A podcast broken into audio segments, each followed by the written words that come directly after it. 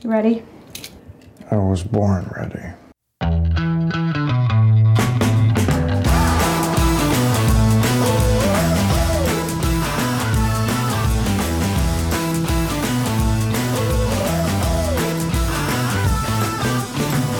Welcome back to Advisory Opinions. I'm your host, Sarah Isgur, joined by special guest David French.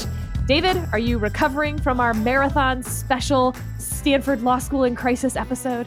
Yeah, it took me two full days, but I've now fully recovered.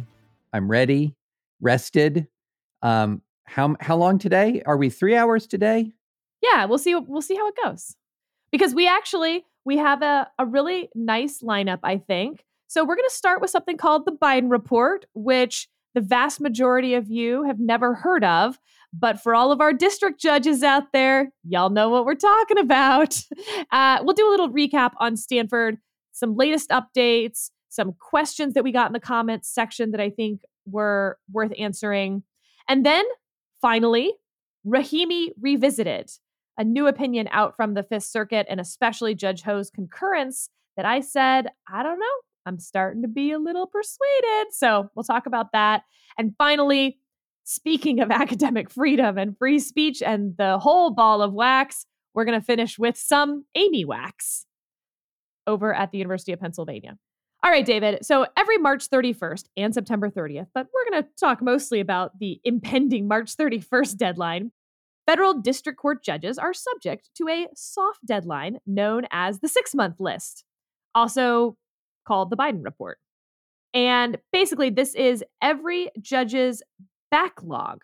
So, cases older than three years, and maybe most importantly, motions pending more than six months. And that list is made public twice a year, March 31st being the deadline that's coming first. Now, obviously, judges have life tenure. You can't touch them. So, it's not like this list has any actual punitive value but it's sort of like a public name and shame, if you will, that Congress instituted to try to like get these judges moving along. Totally understand the reason for doing it. But as I heard from one such district judge out there, the incentives can actually create kind of a perversion, if you will. Because, uh, look, a few things. One, the motions that would be on that six month list then get sort of a speeded up treatment. Errors are much more likely on that on those that would otherwise have made the list because they're just sort of put out there. Interesting. I'd love to see someone do the data analysis on the likelihood of a motion being overturned at the circuit level and whether that likelihood goes up if the motion was released close to either of these six month deadlines. Um, but also, it's interesting because if it wasn't, if there's a motion pending that's four months old, so it's not going to be on the motions list here, then it actually gets delayed because instead they're going to go back and deal with the ones that would otherwise be on the list. And so something that would sort of come out much faster normally is now going to take a little bit longer if you, you know, maybe had the hearing on March 1st, for instance. Uh, I think judges would tell you by and large that that's probably not a good thing, that everyone should be treated uh, the same, regardless of whether you had your hearing on March 1st or if you had it on April 1st, but that that's actually not what happens. David, what do you think? So, yeah, this is a fun little topic because it actually pings an, uh, a memory receptor of extreme frustration. Because I remember the world before the Biden report slash rule, the six month rule.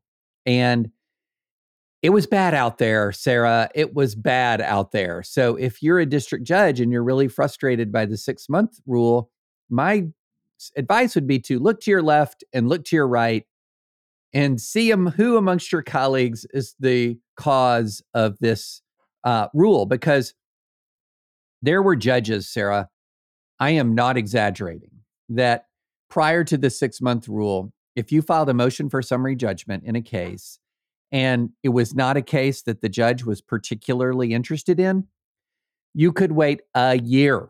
You could wait 18 months. You could sometimes wait two years. I had colleagues in, in civil litigation who filed motions for summary judgment in cases that well waited well over a year and it wasn't unusual, which is just absurd. I mean, absolutely absurd. So when you're talking about the six month list, you're talking about a response to an outcry from litigators. It's like, is there any form of accountability to make people do their jobs? Now, most district court judges were not like this, uh, but all of this is foreseeable whenever you do a report, whenever you have a a government requirement or in your private you know in your private sector jobs a requirement for periodic reporting everyone knows what this means. What it means is a flurry of last minute activity. That's absolutely inevitable whenever you do anything like this uh, but my view on it is it's the best of bad options when you don't have really any concrete way to make a, a an appellate uh, to make a district court judge do their job. And of course, for those district judges out there who do feel that March 31st pressure, you could also just not procrastinate and do your work ahead of time. We're not dripping with sympathy, are we? Look, I actually, I am, I think it is a real problem. Uh, this is, you know, law review articles have been written about this, but I think if you talk to district judges, they'll tell you the same that there are reasons why something might have been pending for five and a half months. And then when you see the six month list deadline coming, you do sort of hurry up, and that that's where those errors are going to be more likely. And like I said, I'd be so interested in seeing whether that is uh, borne out in appellate reversal orders. That's not great if that intuition is correct, that they are hurrying up, they are making more errors, in which case, David, as a litigator, that's an interesting choice you've got too. Would you rather flip the coin on an error filled five and a half month order? or would you rather wait a year, but it's n- unlikely to have errors? Uh, I can't imagine a situation where I would say, I'd rather wait a year. Uh, I had one case, Sarah, where I had two a summary judgment motion that we lost, went to the Fourth Circuit Court of Appeals, won on appeal, went back, new summary judgment motion filed. Both summary judgment motions took more than a year to resolve. The entire case, as a result of that, one of them took almost two years. As a result of that, the entire case took almost seven years to unfold. I mean, fair enough. That still happens. This list, again, doesn't actually have any force of anything. It's just a name and shame. So the judges who were shameless to begin with are going to remain shameless. The judges who didn't write their, you know, college papers the night before it was due are going to continue having their work done at routine, timely manners. We're talking about those middle judges, if you will, the ones who like to think of themselves as punctual, but just get a little behind the eight ball that's where the list is going to come in.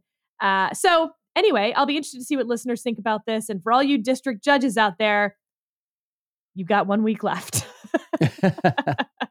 little more, little more than one week. It's the Ides of March today, David. So beware. It is the Ides of March? Yes.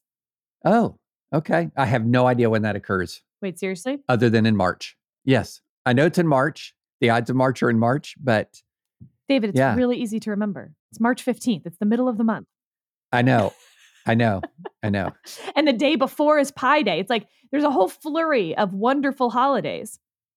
Uh Pi Day, Ides of March. I mean, it's great stuff. I okay. Yeah, Pi Day I knew. Yeah, Ides of March. Just didn't know. I'd heard of it. All right. So let's do a little Stanford revisited. Since we spoke, there's been a little bit of a new event. So, uh, Dean Jenny Martinez is not only the dean of the law school, she is also a constitutional law professor at the law school, and she is teaching con law this semester.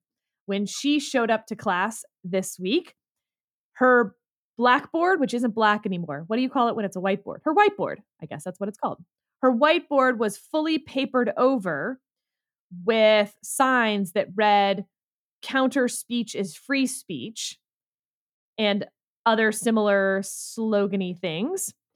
And on her walk from her office to her classroom or her classroom to her office, I forget which direction it went, students created a human corridor. About one third of the Stanford Law School class was present. They were all wearing black. and it was meant to be a, a walk of shame. Uh, protesting her statement in which she said that the law students at the Duncan event had violated the school's policy and that the dean, uh, the DEI dean, had acted counter to that policy as well. So both pieces of that they disagree with.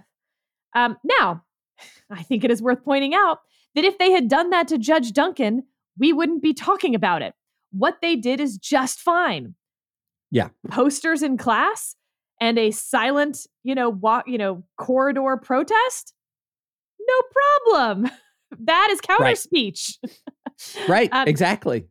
counter speech also could be holding an event at the same time in a different room. Counter speech could be holding an event right afterwards uh, or out in the quad. I mean, counter speech is not um, speaking at the same time, and it is not subject to majority rule, and it is not subject to who can be the loudest.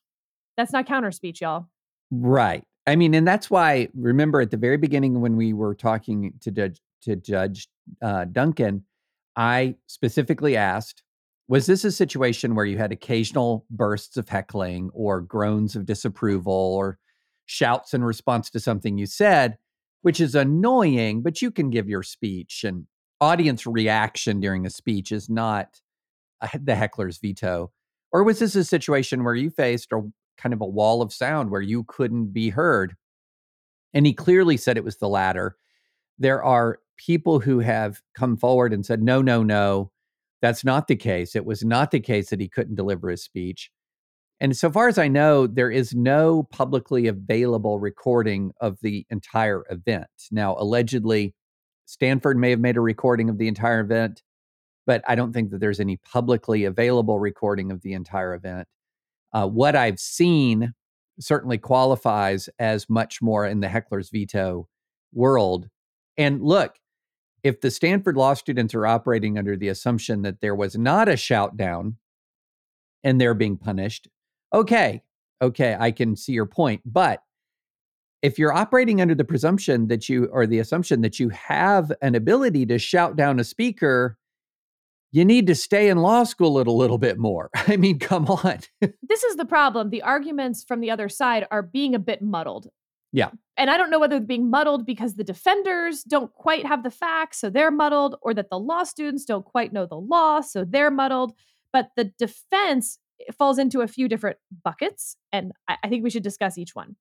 Um, defense number one, which is what you just said, is he wasn't actually shouted down. There was random intermittent heckling which is not actually heckler's veto and that is first amendment you know protected speech. And let's just for the purposes of this conversation um, say that leonard's law which applies parts of the first amendment to private universities in california let's just treat this like we're talking about the first amendment for our purposes. Okay so bucket number one they didn't actually heckle him there was intermittent yelling in response to some of his more egregious statements. So there was no disruption to the event. Okay, like you just said, David, if that's your argument, then actually, David and I are right here with you. Right. There seem to be a lot of facts that's like, that's a factual question. Right. Exactly. Exactly. So present those facts, make that, you know, factual case. No problem. Because um, Judge Duncan and the reporters who have talked to students who were in the room say that it was pervasive. Okay, that's bucket number one. Bucket number two counter speech is free speech, which is what we just talked about. That's just like heckler's veto, there's nothing wrong with it. Majoritarian rule, the loudest voices in the room, that's how this works. That's literally not how this works. It is not how this works at all. Uh, counter speech is something different than heckler's veto. Um, third bucket, which I think is also interesting, is yes, the event was disrupted. Yes, we heckled him off the stage, you know, so that he wasn't able to speak. That's called civil disobedience. I am also very sympathetic to that argument. If you believe that there is a um, a law or a policy that is unjust, and you would like to highlight that, you can violate that policy or law to prove your point. And in this case, the student's saying that the free speech policy at Stanford allows odious speakers to come to their campus who are rude and dismissive um, and believe things that are outside the acceptable norm of conversation. And so, yeah, we violated the rules and Leonard's law potentially. That's that's what we felt justice demanded. I got no problem with that argument. But civil disobedience also means that you accept the consequences of violating the rule. And right now, the students seem to be saying the, the civil disobedient bucket of students seem to be saying we violated the rule under civil disobedience because it was unjust, and that's why we can't be punished. What? I don't follow that. Yeah. No, you're right. And this is actually endemic. I have seen this argument in the context of interrupting speakers. I've seen this con- argument in the context of blocking interstates, for example. I've seen this argument all the time in the context of disruptive protest. It's just civil disobedience. Fine. Understood. Peaceful civil disobedience is there's an honorable tradition of peaceful civil disobedience in this country, accept the consequences. That's part of it is accepting the consequences. And so, yeah, absolutely make that argument. But if you're making that argument, again, you're with us because you would say, yeah, there are penalties, there are consequences for this action. And the idea that you can violate the law and not accept the consequences is not civil disobedience. That's much more heckler's veto. As someone said, it wasn't called Letter from a Birmingham Coffee House. True. Well said. uh, okay, next bucket is uh, Judge Duncan started it. That when he took the podium initially, um, and again, this is somewhat factual, but also not in my view, that when he took the podium initially, um, he started out by saying things like, I'm not blind. I can see this outpouring of contempt. At this school, the inmates have gotten control of the asylum. Uh, asylum. Uh, y'all are juvenile idiots. Before he even got into the room, walking down the hallway while they were protesting him, fully in compliance with Stanford's speech policies and Leonard's law, uh, that he started recording them with his iPhone and that he was getting up in their faces by doing so. And that that's when one student turned to another and said, like, this is about to get real. Like, it's on now. So uh, Judge Duncan started it. Here's my take on that bucket. Uh, once a speaker has been invited to campus and the school has put their imprimatur on it, that speaker can stand up at the podium and say outrageous things to you. Imagine if they were a shock jock or um, a, you know, what do you an insult comic or something. It doesn't change the First Amendment analysis whatsoever. Not at all. So, look, I'll I'm not sure that the facts totally back up that Judge Duncan, when he first stood at the lectern, said mean things to them. My impression from again the reporting and from Judge Duncan is that he started talking, they started heckling, and then he started saying mean things to them, which also just kind of makes more sense. But let's say the alternative, right? They're holding up mean signs. And so he says something to them right off the bat. I'll accept those facts for the purposes of this bucket. Doesn't make one bit of difference to the legal analysis. Yeah, exactly. And and on the videotaping point, um, and by the way, I love that we still use the term videotaping, although because nothing is being. it's neither video nor tape. it's not being taped at all. Anyway, so on the video point, you know, this actually echoes back to something we talked about before, which was when we talked about the confidentiality of law school protest or the confidentiality of law school dissent.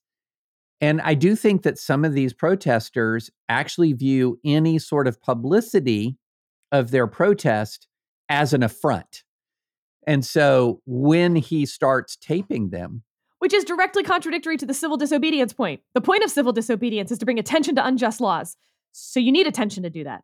Exactly. And also, they just put up a bunch of posters of Federalist Society, the pictures of Federalist Society members of the board. So the idea that, you know, we've got these extremely delicate folks who can't have their picture taken by somebody they're protesting, or the view that taping a protest is somehow inherently provocative um, is a little weird uh, to me. Everyone knows the ethos of this time, which is when you start taping, taping is not necessarily aggressive, it's often self protective.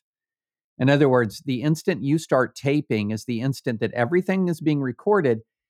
And if you feel like you're about to be treated unfairly, beginning to tape somebody or record somebody, to use more precise terms, is a rational thing. I mean, this is something that happens when uh, you're afraid that you might suffer some sort of abuse at the hands of police, for example.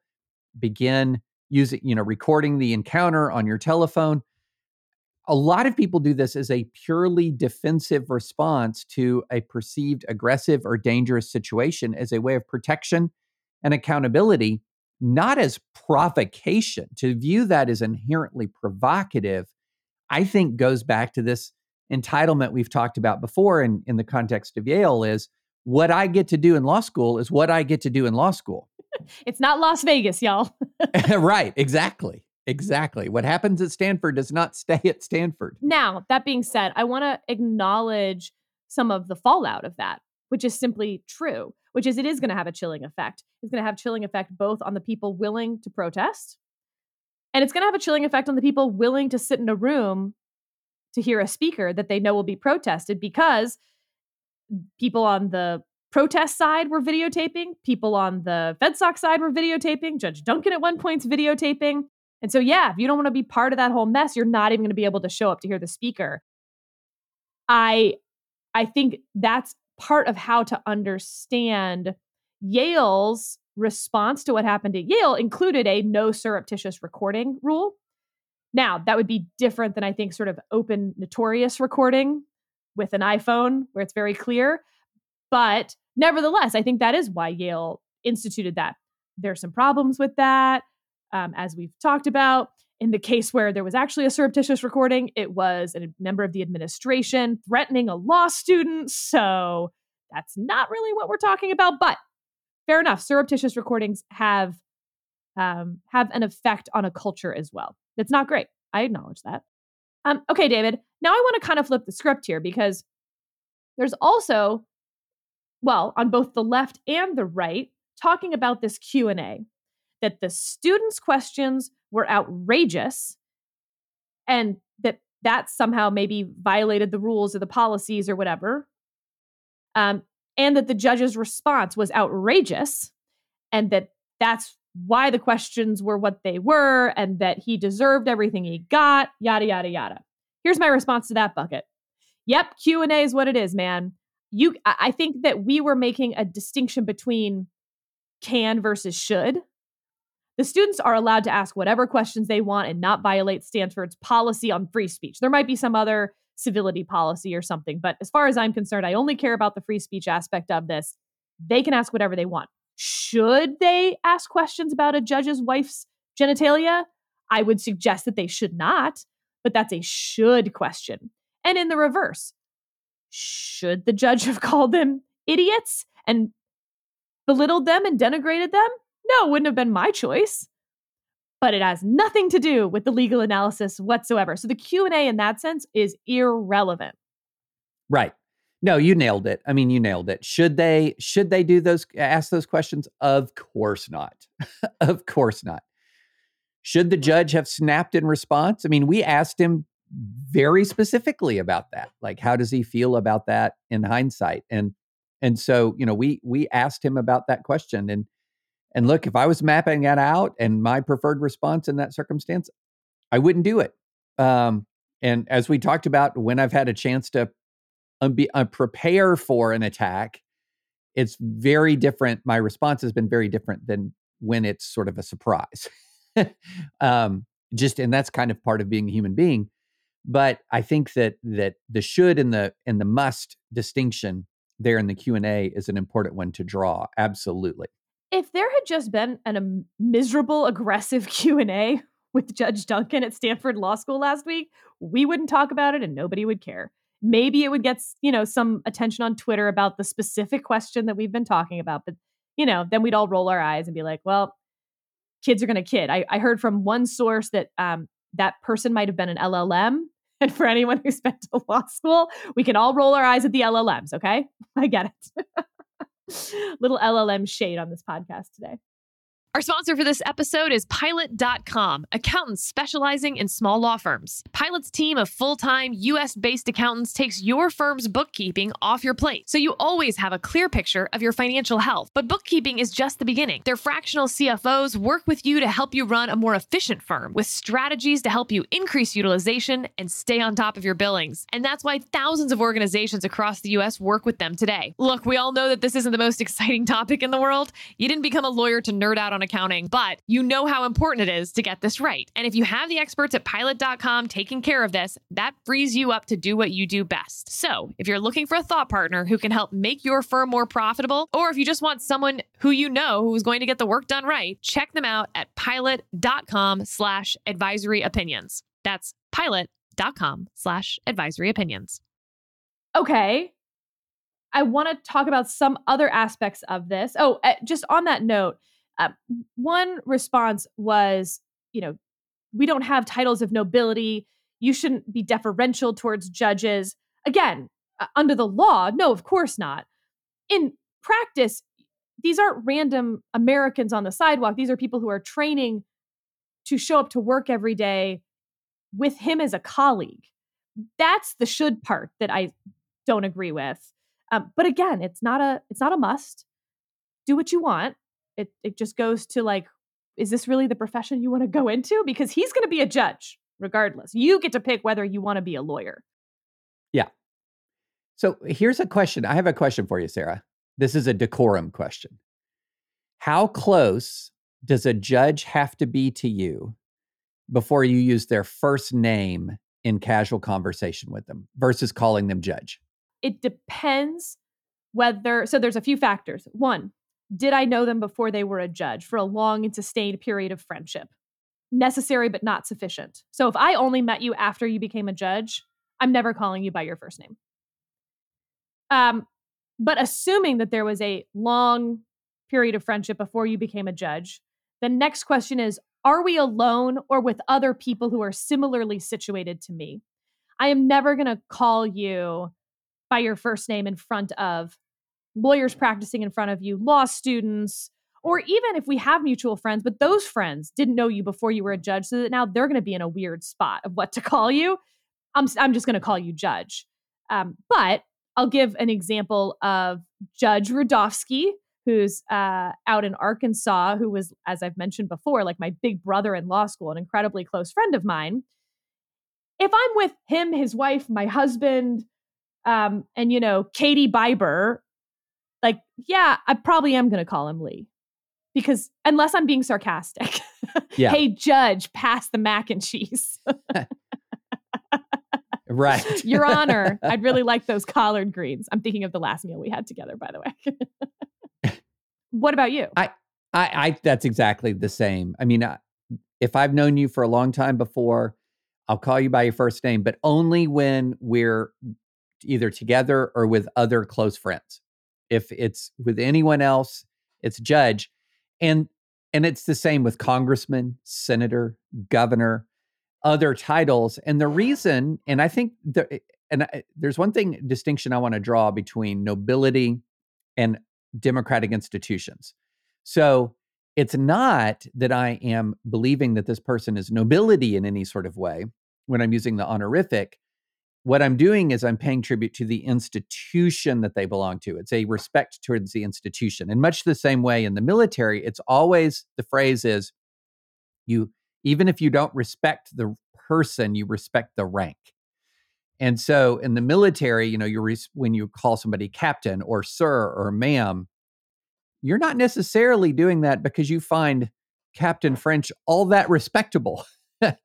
uh, it's you're doing it because you're respecting the rank, the position, the inst- and ultimately the institution itself. And and I think it is somewhat important and valuable to respect these institutions, especially especially at a time of real institutional distrust uh, and mistrust. These institutions do matter, and these forms that we these these forms and manners that we erect as scaffolding kind of around these institutions that sustains them and keeps them up i think they they are important. No they're not nobility. But the institutions do matter and your role within the institution matters and that's what i think of when i think of when i think you know when i'm saying judge or senator or congressman or using an honorific outside of the formal work environment. All right i've got uh, four more quickies to go through. These were questions from our commenters and remember you can be a commenter too if you become a member of the dispatch. Uh, all right one was some feelings of discomfort ranging to outrage where Judge Duncan said he would only consider hiring the FedSoc members in the room and not the protesters in the room as law clerks. And this raises the issue of opposition clerks. And I don't have, um, I don't want to hold myself out as an expert on the history of opposition clerks, but let me tell you my understanding through some knowledge. Most judges across the ideological spectrum hire law clerks that agree with and subscribe to their judicial philosophy. That being said, Justice Scalia was famous for hiring one of his four law clerks as an opposition clerk. Not every single year, but most years you could find someone who fit that. And then towards the end of the, his career, he kind of stopped doing it. And he was asked questions about that. And I've been there to hear some of his answers. Uh, and his answer was look, at the beginning of my career, it was so helpful to have my ideas prodded and pushed um, and sort of, you know, forge that writing through the, the process of that sandpaper. He's like, but frankly, as I've gotten through my career, I know all of the great arguments. I've worked with my colleagues for so long, I understand their arguments as well as they do. And so the purpose of an opposition clerk has faded away. Um, and there's downsides to having an opposition clerk and that they're not necessarily as good at writing what you do want them to write because they don't agree with it. They don't speak that language maybe as their fluent first language, if you will. I will also say that I have never understood there to be any opposition clerks hired by the Democratic appointed justices, um, nor am I aware of any opposition clerks hired by Democratic appointed justices um, at the circuit level. I now am not aware of any opposition clerks hired on any across the ideological spectrum for what that's worth. I, there used to be some at the circuit level on the right. And mind you, I'm going to know more about the right than the left anyway. So when I say I'm not aware of, I really do mean I'm not aware of. Right. Not that it doesn't exist. Yeah. So look, you can, you know, hate the player, but I'm not sure, or hate the game, but I'm not sure you should hate the player here. Judge Duncan is stating what is sort of a known thing a liberal um, judge is not going to hire someone who has Federalist Society on their resume. And a lot of the conservative judges aren't going to have someone who doesn't have FedSoc on their resume. And by the way, there are plenty of judges who don't fall on either of those two sides of the ideological spectrum who aren't going to care much one way or the other. so there, there is that middle ground, but don't think that it's one side acting differently than the other side is. Yeah, and there is a little bit of an interesting sense of entitlement that's like I can shout you down and I should be able to work for you. Which they also wouldn't do. None of these people are applying to Judge Duncan. Yeah, I mean, are those people? Yeah. So no, I you know, the I the process the the idea of the opposition clerk is a very interesting idea. Um and there's you know there's a reason for a opposition clerk also in the sense of hey, wait a minute. What if you find an extremely talented, extremely smart person who's going places as a young as a law student and you want to introduce them to conservative judicial jurisprudence. See, I think that's why I think that's why neither side of the more extreme ideological beliefs hires opposition research clerk uh, opposition law clerks anymore because they don't want to credential someone who they know is going to work against their judicial philosophy for the rest of their careers. yeah, that's a that's a good point. That's a good point. Okay, next question. Why should um, crazy? I'm going to quote the question here because I thought it was pretty well done, actually. Why should crazy progressive students have to learn to bend the knee to quote originalist judges because they control the judiciary, but also for poor FedSoc students are being blackballed by big law? No, no, no. both should have to speak the other's language. The judiciary, as David said, is about 50 50 actually right now. It's just that the conservative students spend three years learning to become fluent speakers of liberal judicial philosophy in academia because that's what law school is. The liberal students don't get that through their legal education, and that's why they may want to attend speaking events from people who aren't their law professors who profess a different judicial philosophy to start learning that language or read uh, opinions or law review articles by people they don't agree with. It's not that they have to learn originalism and the conservative students can just not learn anything because there's all these originalist judges on the bench. Quite the opposite. Yeah. I mean, let's just put this in perspective. In three years of law school, for me, the farthest right professor I had was a moderate Democrat. That was the furthest right professor easily. Like Mary Ann Glendon, who is conservative uh, on the faculty, I think she spent two of the three years on some form of sabbatical when I was there. Um, and I didn't get a chance to take a class from her when when she wasn't on sabbatical. Charles Fried, former Reagan Solicitor General, was there, but I couldn't. I didn't get a chance to take a class by him, and that was it. And that's the list. and Mary Ann Glendon was the only one who was socially conservative. Charles Fried was very much in the mold. Uh, really didn't like social conservatism. Uh, it really irritated him. it seemed back in the day, and so um, it was very much of a. The only time I heard conservative legal thought was e- either when it was assigned as a reading or with a guest speaker. And that was it. And and I'm sorry to say at the elite law school level, that's just the flat out reality. So nobody's being, you know, the, these these progressive students aren't being subjected to anything. They're they're they've got they're swimming with the current, man. They're coming in with the tide in these elite law schools. It's just a fact. It's just a fact. Now, there are some people who are so far left that they're kind of swimming against the tide. There is such a thing. And at, when I was at Fire, we we kind of looked at it, you know, at, eh, with the concept of the Overton window, and there was always someone to the left of the Overton window in the academy, but the Overton window was on the left of center to relative to the rest of the United States in the academy, and that that's just beyond dispute at this point. And um, fun little uh, anecdote on that. so I did take Charles Fried's First Amendment class. It was awesome and amazing. And then in uh, November, he randomly said, Hey, is anyone driving to New York for Thanksgiving? I need a ride. And I was like, Me, I am actually.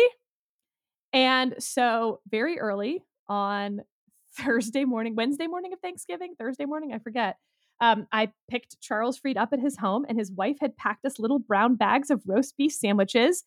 And then it struck me that I now had to make conversation with Charles Fried for three and a half or four hours, and I had not prepared anything. And I really, really should have, because like, what was the point of driving him if not to like have a wonderful intellectual conversation? And I will tell you, David, also, I had a friend coming with me she promptly fell asleep in the back and slept the whole trip. oh, you're kidding. So she was useless. Um, and the best part to come out of that road trip was asking Charles Fried what his favorite book was. And the answer was Uncle Tom's Cabin. Huh. So I immediately went home and read it. And actually, it's an amazing book. And if you haven't read it, and you know, the book um, that is credited with starting the Civil War with only some exaggeration. Yeah.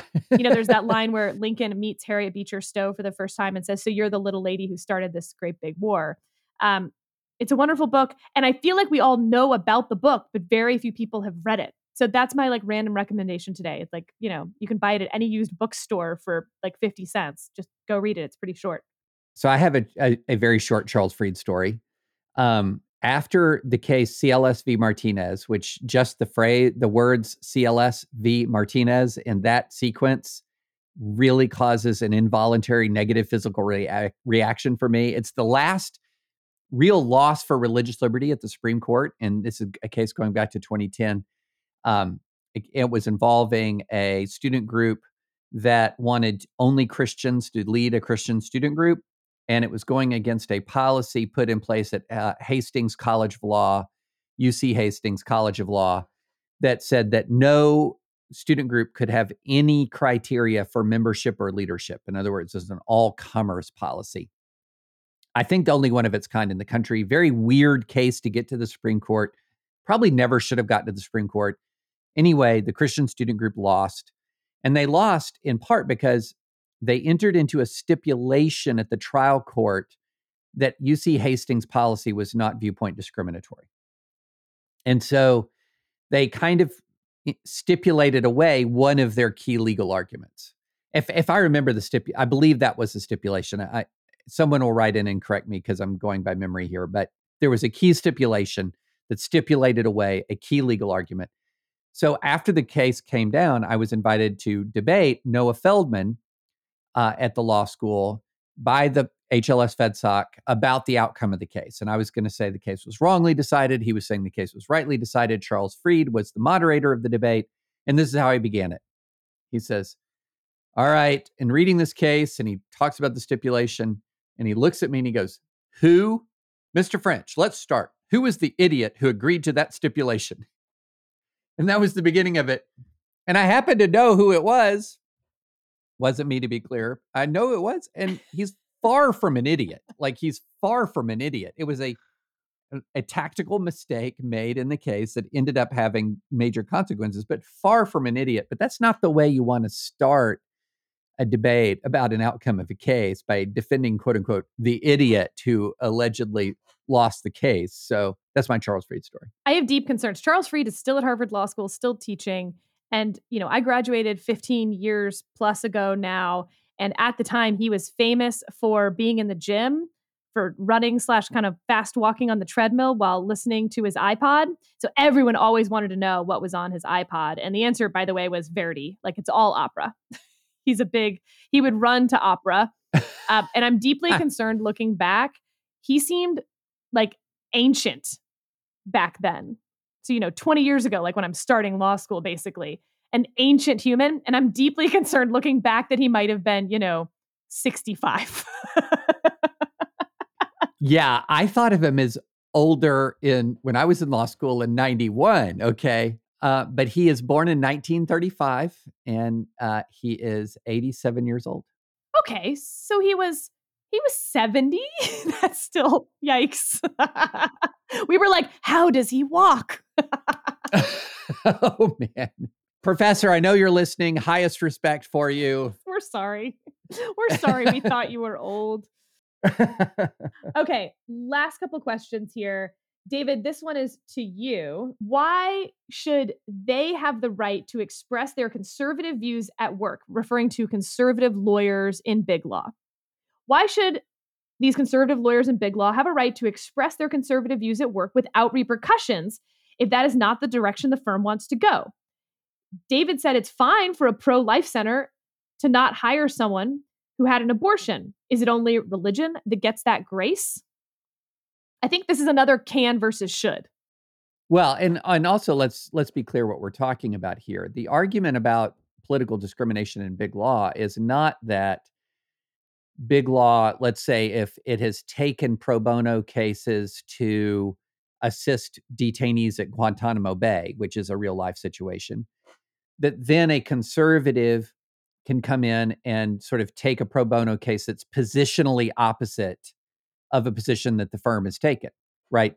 That that's not the argument here. That's that's firms do have an ability to shape their pro bono practice and to also exclude what you might call positional conflicts. So, one part of the firm arguing one thing, another part of the firm arguing another thing. That's not just an issue that comes up in the pro bono context, it comes up in the commercial context. There, that's why there's a whole notion of a term like positional conflict. You don't want to argue against your own position. That's not what we're talking about. What we're talking about is somebody who comes to a law firm with conservative political credentials on their resume and the job is not ideological. Okay. So you come from FedSoc and you're wanting to be a bankruptcy lawyer. And the argument is, well, we don't want to work with a conservative not because that conservative is going to be opposed to the position that the firm has taken in litigation or that the conservative is going to undermine the expressive association of the law school. It's really much more, we just don't want to work with conservatives. And that's a different thing, a very different thing from saying the expressive associational purpose of this organization is one thing and the person that they've hired is contradicting that expressive organization or the person who wants to be hired is contradicting that that's a different situation than what we're talking about at big law which is which is the concern that on ideological where in cases and job opportunities where ideology should not be a factor and should not be a factor in how you conduct your professional life it has become a factor um, and that's a different thing now again it's a should distinction because the law does not outside of california restrict employers from hiring people on the basis of their political or ideological affiliation. And so they have the ability to do it. The question is, should they do it? Not can they do it?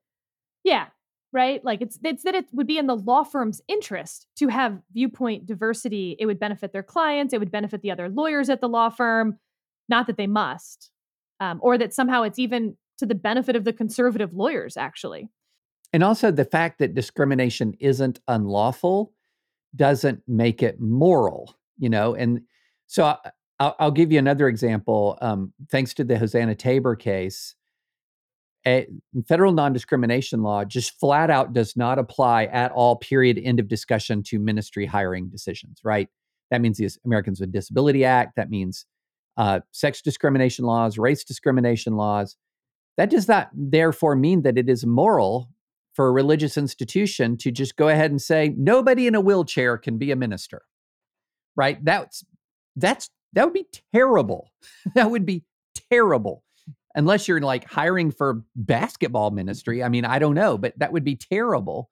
And just because something is lawful does not mean that it's moral or that it's right. And and so that what we're talking about is discrimination that in some ways I think is really destructive and pernicious in the body politic, even if it is legal. All right, last thing, Judge Duncan on our podcast suggested that, you know, boycott would not be enough or at least not interesting enough that they should be thinking bigger. Um, law firms or the chief judges of the circuits or even the chief justice of the Supreme Court should send a letter to Stanford saying that they find this behavior unacceptable for future lawyers who they would be hiring as clerks um, or into their law firms. And so, one question was um, Amazing how the ostensibly pro free speech crowd suddenly gets fined with collective punishment and institutional censorship when it comes to chilling speech they don't like. What is your response to that, David? So I think that's a better point when you're talking about we will not hire law clerks from this school.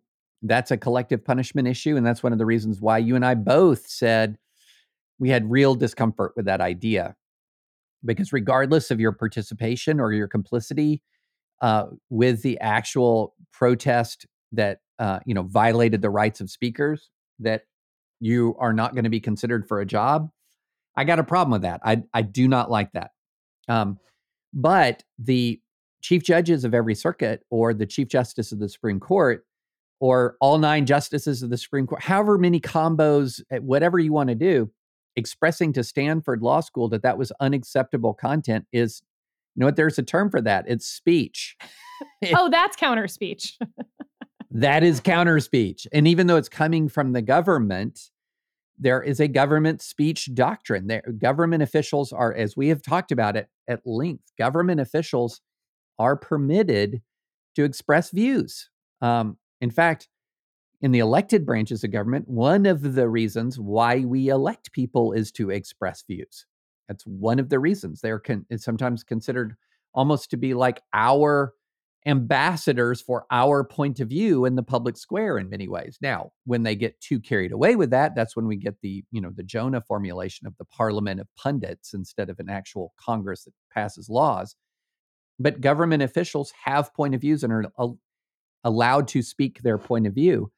And so that's all when I when I heard Judge Duncan say that, I did not hear him say, that all the chief judges of the circuit will issue a statement that no judges will hire law clerks.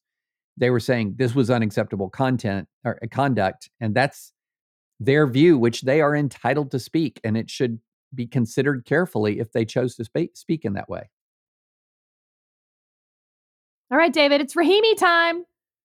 Oh, gosh.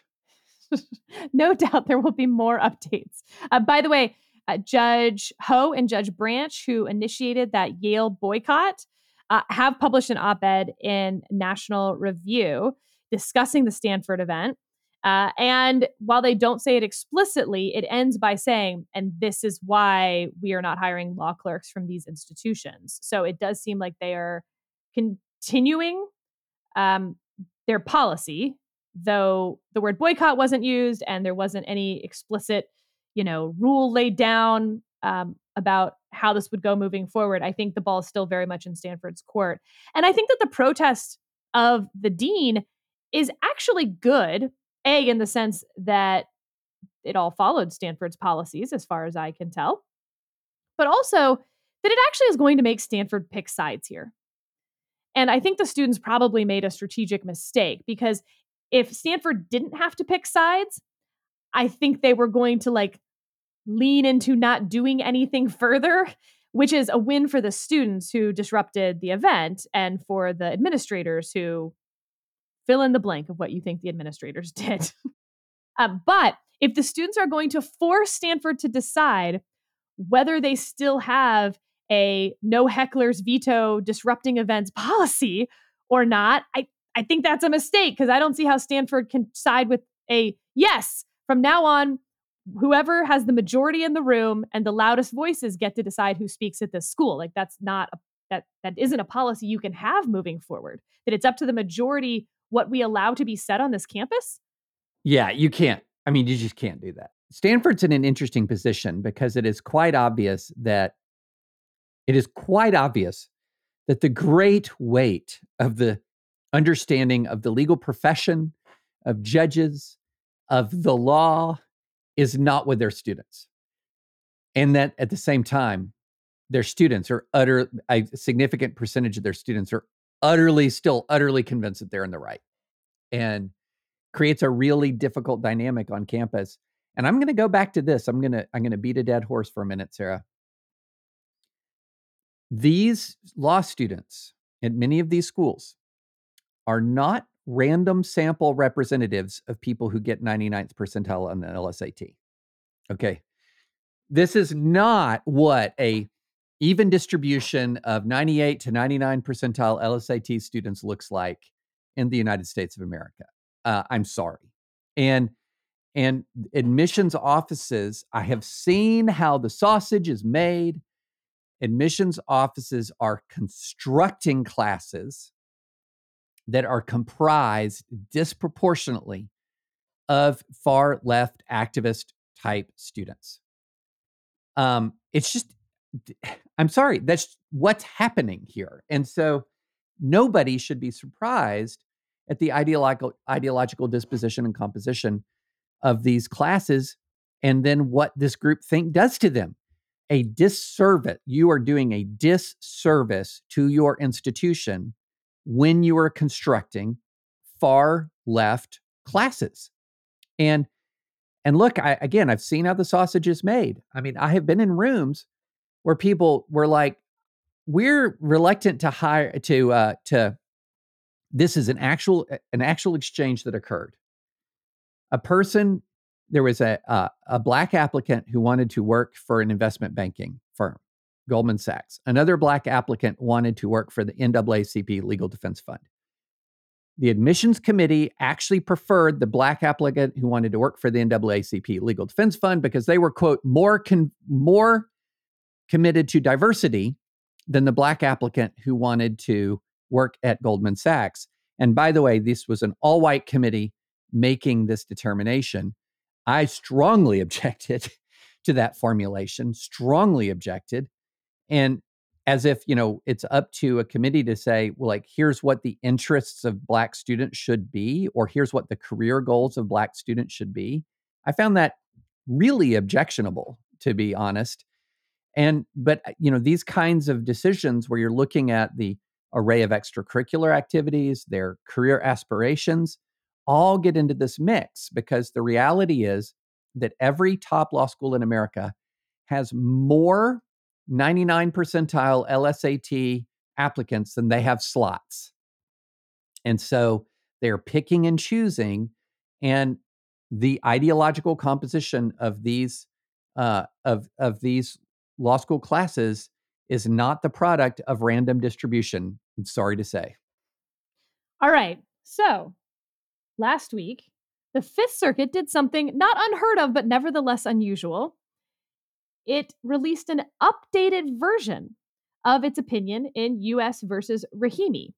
That is the decision that held that uh, people cannot be disarmed based on a civil restraining order, uh, specifically related to domestic violence under 922G, which is a federal statute um, that also allows you to disarm felons, for instance, and other things. But this one specific part of 922G is about civil restraining orders relating to domestic violence, uh, and they struck it down.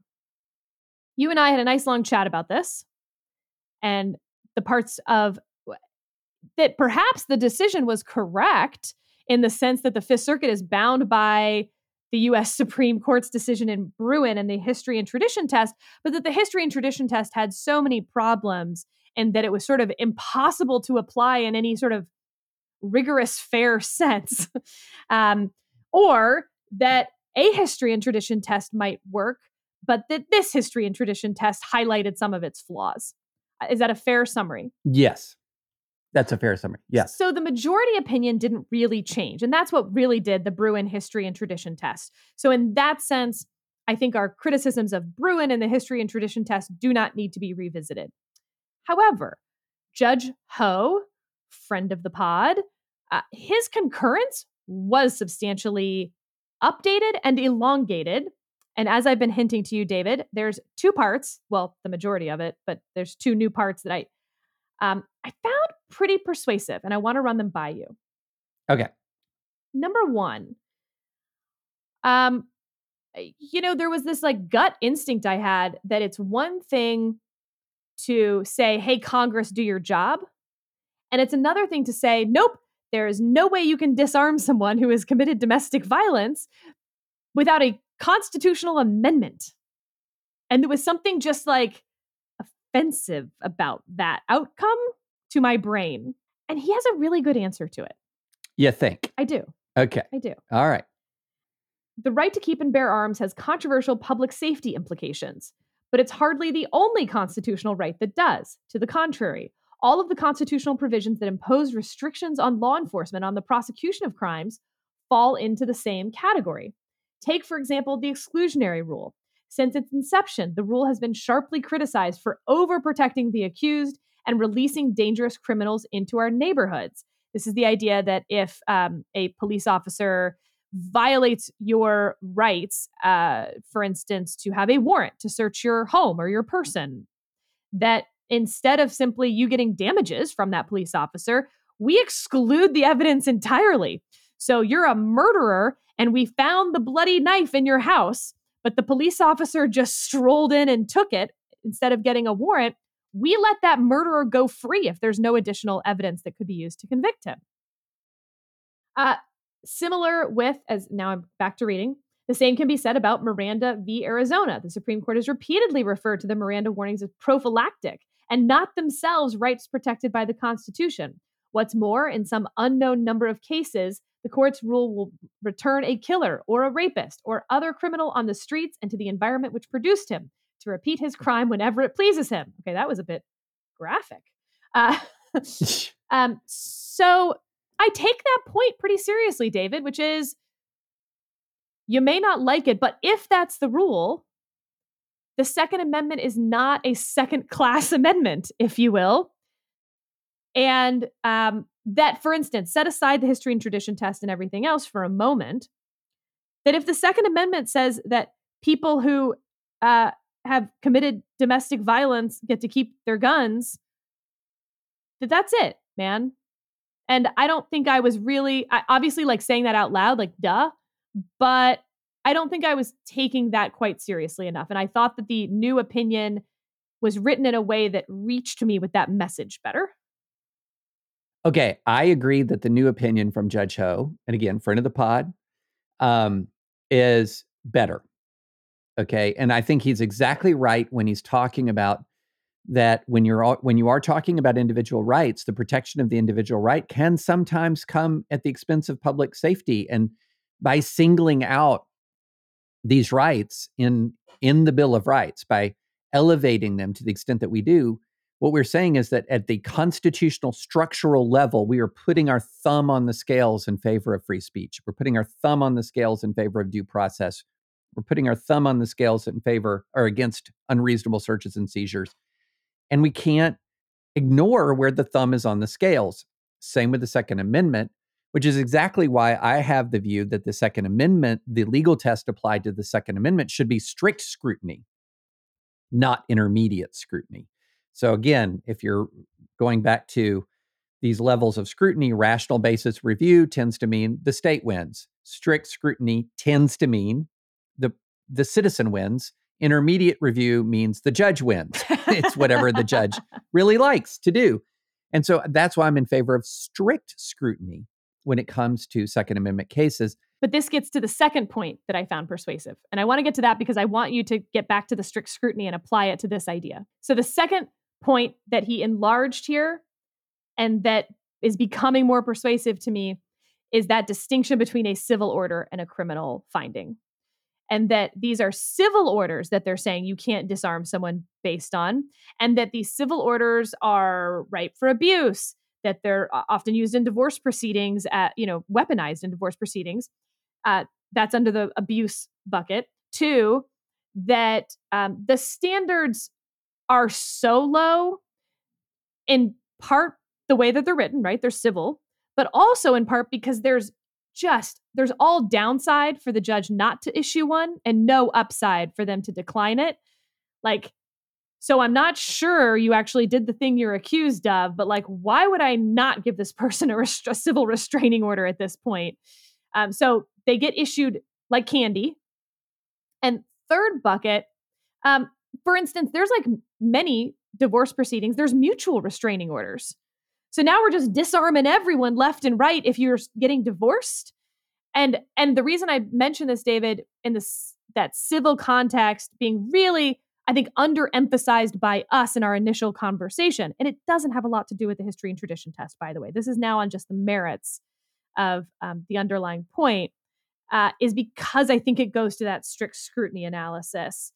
So get rid of the history and tradition test and now apply strict scrutiny to a civil order where the bar is both intentionally set much lower than a criminal bar, but then it's even lower in practice because of the way in which it often comes up. Not always, which I think is the bummer of it. Many people seek civil restraining orders in pretty dire situations, but they are used a lot in divorce proceedings. Yes. Okay. So I think the civil criminal distinction is a little bit bogus, and I'll explain why. I think the real issue is what processes do. Okay. That that's the real issue. What's the process? So I could definitely see saying about civil restraining orders, not enough due mm. process. Now, interestingly, that shouldn't be an issue in this case because it was an agreed order. He entered into an agreed restraining order, like he agreed to it. But setting that aside, the issue to me is what processes do, because the weakness to me in Judge Ho's argument was he was saying, well, I'm not going to really, I'm not going to to um, contest the idea that you can seize a gun in connection with an arrest, or you pretrial detention is not just you know pretrial detention. You don't have access to your guns. You don't have liberty. like you're you're not even out on the streets.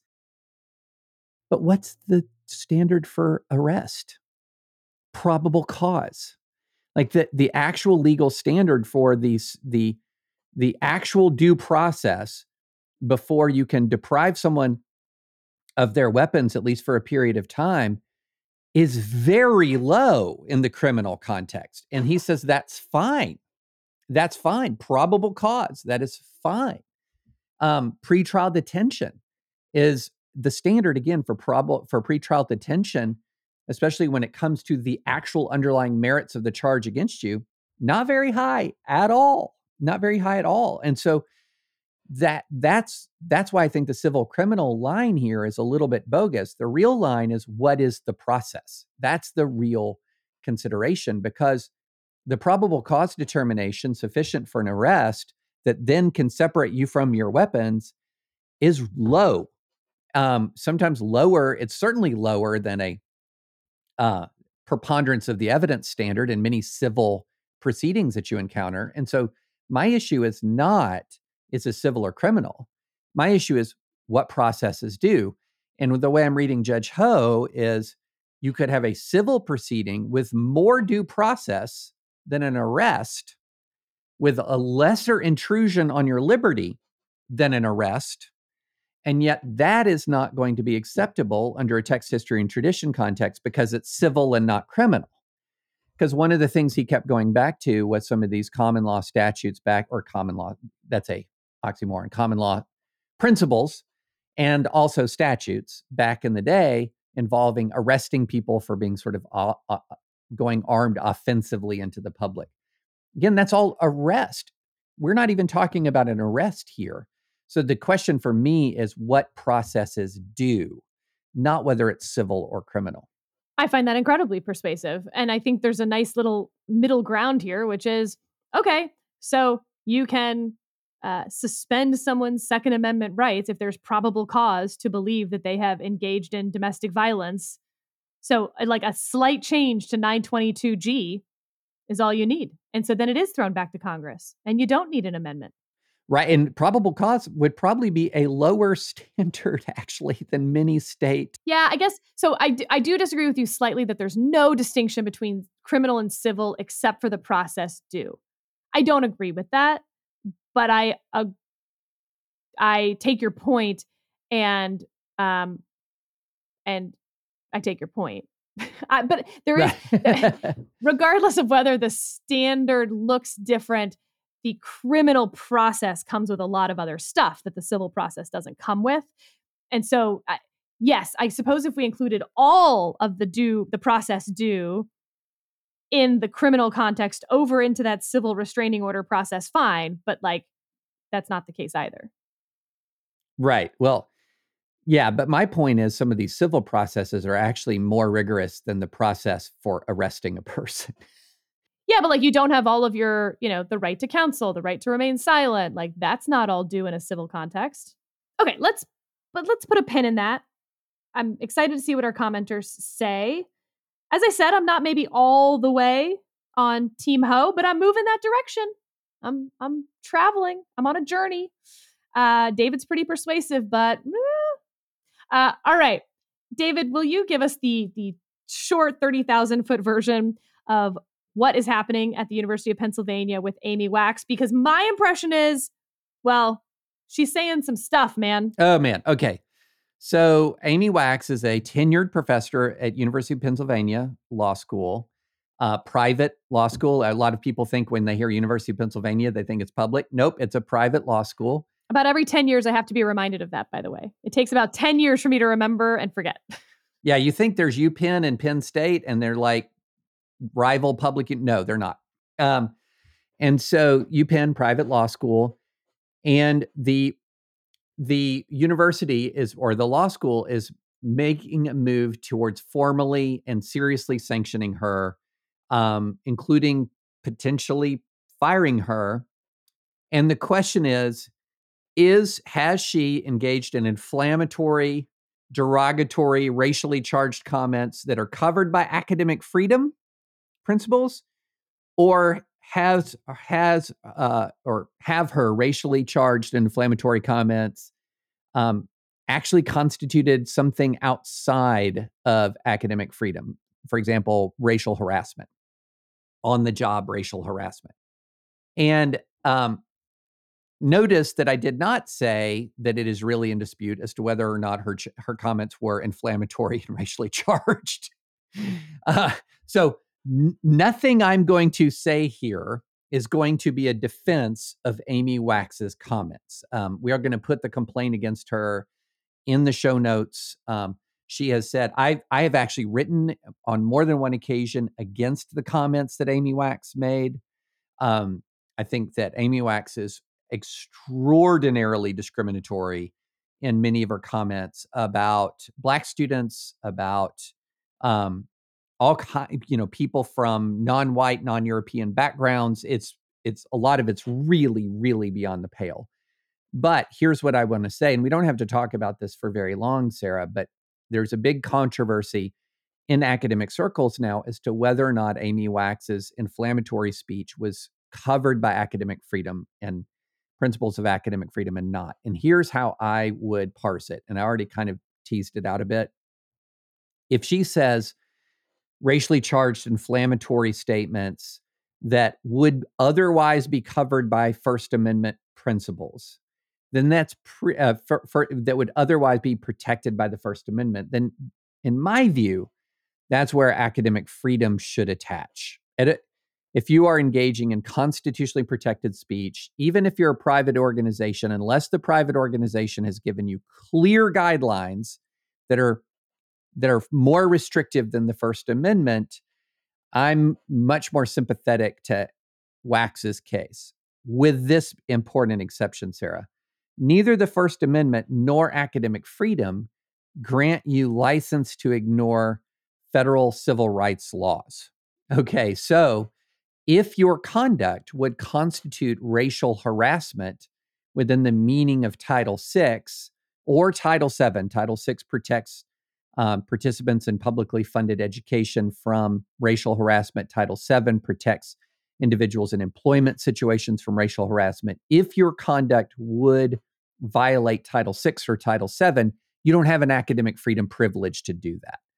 And that's how I would analyze the complaint. What of how much of this is actually about on the job harassment of you know black students uh, hispanic students et cetera versus how much is i said something about immigration or race that would be unquestionably constitutionally protected but is really offensive that's how i break it up so one of the things that she is accused of saying is that um, something to the effect of black people are obviously less smart than white people. Um, so to put that in your context, if she said, academic research shows black people are less smart than white people, that's protected. If she says to a specific student, you are clearly less smart than my uh, white students because of your race, that would be a clear example of not protected speech. Right. And then the question right. is, what she exactly said and the context in which she said it and where it fits into that spectrum. This is going to be weird because this is not going to be a clear cut case then. No, it is not. A, and that it's not a clear cut case, you know. So think of it like this there's a difference between. Eh, when I think of harassment, um, I think of harassment principles as is very much related to time, place, and manner type considerations. Okay, so let's let's take an example where you have again we'll, we'll go with a super super hot button issue and we'll talk about like trans rights issues if somebody is off the workplace saying you know look i don't think a, a man can be pregnant that is not harassment on the basis of gender identity off the if they're saying that off the workplace like let's say they're teaching a sunday school class or they're tweeting about you know a, a, a a tweeting about a city ordinance that's being passed or something like that. But then if somebody walks into a an office where a trans you know a, a trans worker is working and starts berating them about issues about trans rights when it's not welcome they didn't invite this kind of conversation but they're berating them about their ident their you know gender identity that's a different thing. Why is that a different thing? Well, their time, place, and manner. Uh, time, place, and manner restrictions are involved. Do you have an ability to, uh, a First Amendment protected ability to walk into a person's office and berate them about their gender identity at work? Well, the answer to that is pretty clearly no. Um, and so, you know, that's the kind of distinction. if we want to take it out of the identity group politics mold, think of it like this Imagine in the run up to the Iraq War, someone is yelling, no blood for oil on the university quad at 3 p.m. versus walking into a room of a dorm room of a kid who's trying to sleep, whose dad's about to be deployed, shouting, No blood for oil, and keeping them awake, preventing them from studying. Same exact words, same exact words, completely different context mean there's a different that means there's a different outcome. I do think the complaint against her that's publicly out there now is a bit they've muddled it a little bit, right? So the beginning oh very much starts with let me just read two of the comments that it starts with. These are both public comments made by Wax. Uh, America would be better off with fewer Asians and less Asian immigrants. Uh, going on Tucker Carlson, Blacks and other non Western groups harbor resentment, shame, and envy against Western people for their outsized achievements and contributions, even though on some level their country is an S hole. Those seem to fall pretty squarely within your protected speech category. Terrible, horrible, dreadful, but yes. Uh, however, later on in the complaint, it walks through things she said to specific students. Uh, one student asked her about whether she agreed with a panelist that Black people are inherently inferior to white people. And she told this specific Black student, You can have two plants that grow under the same conditions, and one will just grow higher than the other. Telling another Black student that she had only become a double Ivy because of affirmative action. Telling another Black student that Black students don't perform as well as white students because they are less well prepared and they are less well prepared because of affirmative action.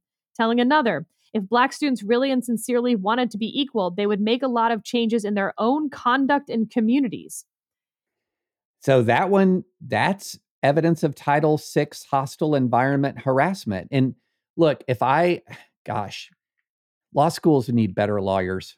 Um, if I, if I you should was, have included the public comments. They were relevant to this analysis, and the only point to include them was to make you dislike Amy Wax, which, like, you didn't need to. These comments are plenty.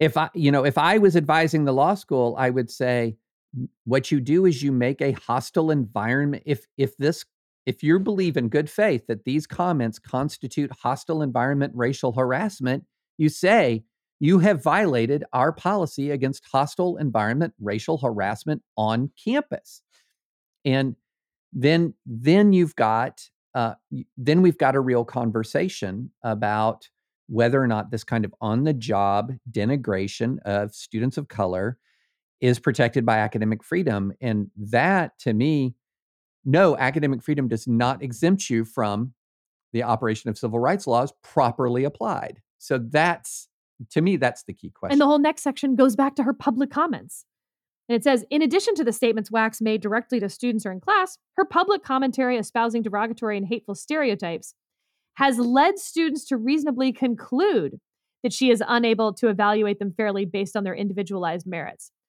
Well, that's a real slippery slope. Because to your point about like, I don't think that men can have children or you know whatever, stating that publicly if a student says, I don't believe that I can be judged on my individual merit because this person discriminates against trans individuals, like that seems to fit this analogy pretty well. And that's obviously protected. And these examples, like, so let me just read the first one that she said publicly, stating, comma, based on misleading citation of other sources, comma, that women on average are less knowledgeable than men and less intellectual than men and there is some evidence for the proposition that men and women differ in cognitive ability. Uh, I got to tell you, especially that last part, there's some evidence for the proposition that men and women differ in cognitive ability. That, yep. That what? How? a yeah. public statement, and you're saying that created a hostile environment. Like, no, you should probably grapple with some of that because there is evidence of that, and there's like lots of it differing in cognitive ability also does not imply negative, by the way. I get that maybe the rest of her comments did. Men and women do differ in cognitive ability. And and let let well, let's also hit this concept in a way that a lot of progressive critics of in a in a place where a lot of progressive critics of Amy Wax live. And again, I'm a critic of Amy Wax. Just like I know, I'm waiting for that last thing I just said to be clipped and taken way out of context. Oh yeah, yeah, right yeah, you're about to go viral. I'm, but like, I'm the most hardcore feminist ever, and that's going to be my legacy. Great. but how many law professors have we read that say things like the American right is full of fascists? That the Fe- the Federalist Society is full of is a fascist organization. It's full of you know.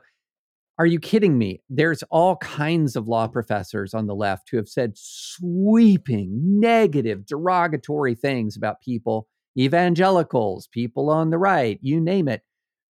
And the idea then that therefore you cannot trust them to grade people of different races or I mean of different ideologies fairly or grade Christians fairly.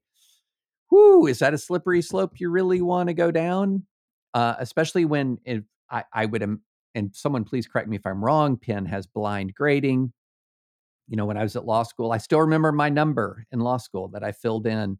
I was not a name, I was a number. It was blind grading 303 8559 40. It was me. That's really weird. You remember that? I know, I know. I wrote it so many times. And and um, you know, that idea that in a blind grading environment, somebody had, you know, that that you ha- can presume racial targeting in your in your evaluations. Uh, again, not not not convinced by that, and not convinced, and and that's not the road you want to go down. Yeah. So look, they start with her very public statements. I think those are just obviously protected. They move on to her statements to students. I think any single one of those, and certainly those taken together, um, meet individualized discrimination and meet the hostile standard. But then they go on to more public statements that they argue created a hostile environment when she was in the classroom. That I think is a, just a super gray area because I get it why it might, but I also think that that is a Trojan horse to basically get rid of academic freedom entirely. If anything a professor says about any topic of controversy that could make a student feel bad, um, now is is uh, a platform for revoking their their tenure or their job. Yeah, I think that that then just ends academic freedom. Well, cool. Good luck, Amy Wax. I think that's going to be an uphill battle for you. Uh, yes. all right. That concludes a long episode, but not our longest now episode of Advisory Opinions. We will continue updating you on all things fun, legal, and look forward to hearing from all of you federal district judges out there hitting your March 31st deadline on what you think the pluses and minuses are any Stanford students who want to reach out, we've heard from a few of you, and they've been really interesting emails. So thank you for taking the time to do that. Uh, thoughts on civil versus criminal orders? Rahimi, is anyone coming with me? and I mean, we don't really need to hear, hear from you on Amy Wax. I think that one's I think that one's going to be what it's going to be, David. I agree with you. and with that, we'll talk to you next week.